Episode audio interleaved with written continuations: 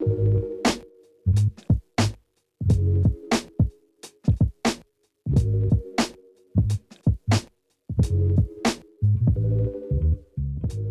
and welcome to How to Record a Podcast from the Pod Farm. My name is Chris Robson, and in this show, we will be looking at everything you need to know to start your own podcast, including software and equipment, hosting and marketing, interviews with active podcasters, and tips on how to achieve a successful show. In this episode, I just wanted to do a bit of a follow up from the last episode. It'll be a bit shorter. It's just going to be giving some examples of headphones that you might want to have a look at, um, following on from the advice that I gave about closed back, open back, and semi open back last week.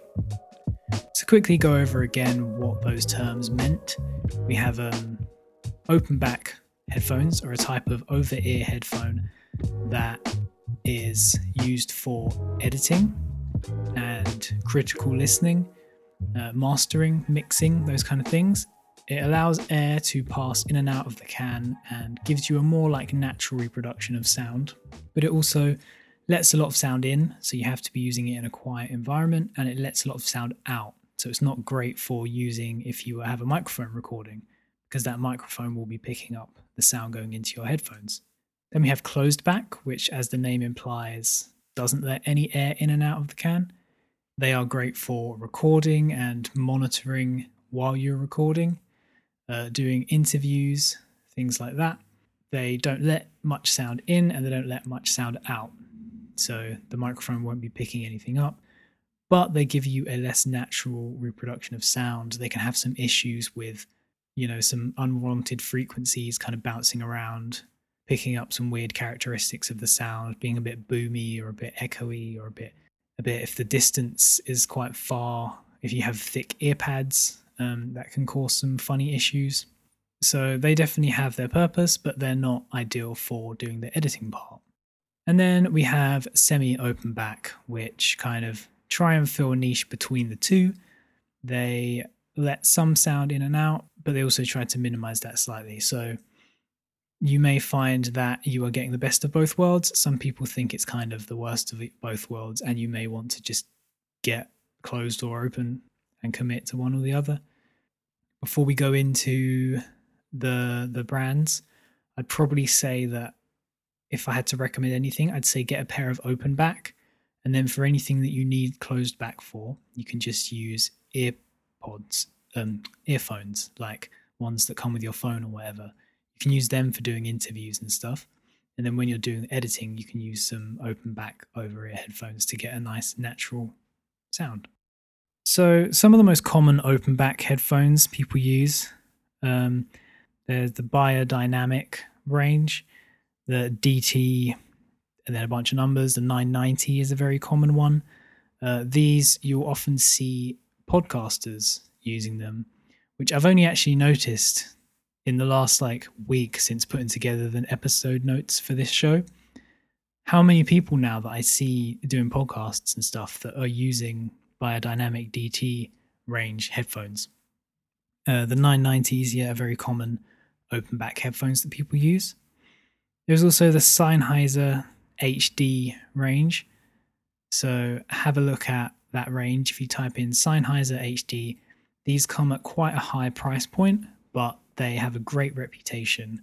So um, yeah, check them out. With the closed back headphones, we have some really common ones. We have Audio Technica ATH M50X. They're like super common. You see them everywhere. They're a bit of a cult headphone. Uh, same with the Sony MDR 7506. Uh, again, with any of these, they don't have particularly catchy names. So just type in Audio Technica ATH or Sony MDR, and you'll be able to find the closed back headphones that I'm talking about.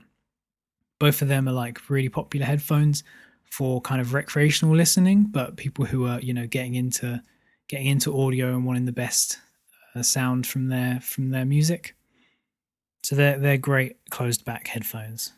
And then for something on a bit of a nicer budget, even though to be fair, neither of those are too expensive. There's Superlux. Now Superlux are like a a budget brand, and they have um I think six 660, the 668. I think anything that starts with six six with them is a closed back headphone. So yeah, you can look at them as well. And then we have semi-open back headphones. So that's things like the AKG K240. And then you've got the Samson SR850, which is very similar to the Superlux. They are basically the same headphone, I think, just like maybe they have slightly different drivers and have a bit of a different branding on the plastic. But the same with the AKGs, they all follow a very basic format. And yeah, like I said, there's also Superlux 681. I think anything that's 6.8 with Superlux is semi open back. So semi open back is definitely like your budget options. All three of those headphones come in like under 50 pounds. So yeah, just have a have a look really, see what works for you. There's plenty of forums to get lost in with people discussing the pros and cons of each headphone. Again, like I said, if you just need something on a budget, go for semi open back.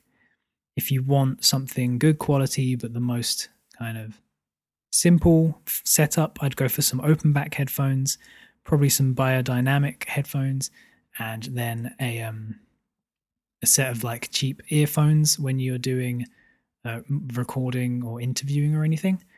And if you really want to go fancy, get a pair of closed back for monitoring and interviewing, and a pair of open back for editing. Before I let the episode go into the sign off, uh, just want to say that I am taking on clients again for our eight week podcast launch program. We are just finishing up with the first cohort. So that's very exciting. Uh, if you head over to our Instagram page, you will kind of be able to see some of those as they're released and get an idea for them. So, just a heads up if that's something you were interested in last time or if it's something you're interested in now, uh, an eight week program where it's quite intensive, one one to one calls and lots regularly check regular check ins and stuff, uh, eight podcast edits, just to get you started, get you over that initial hump, and get you into the top, you know, the upper quartile of podcasts who keep producing after episode seven. If that's something that interests you, then just get in touch at howdy at thepodfarm.com or head over to the website. There's a contact form there, or DM me on Instagram or anything like that. Thanks for listening to the show uh, head over to thepodfarm.com to find out more about what we do and how we can work together to produce a podcast that's ready to be heard by the world. You can also access our courses on the website.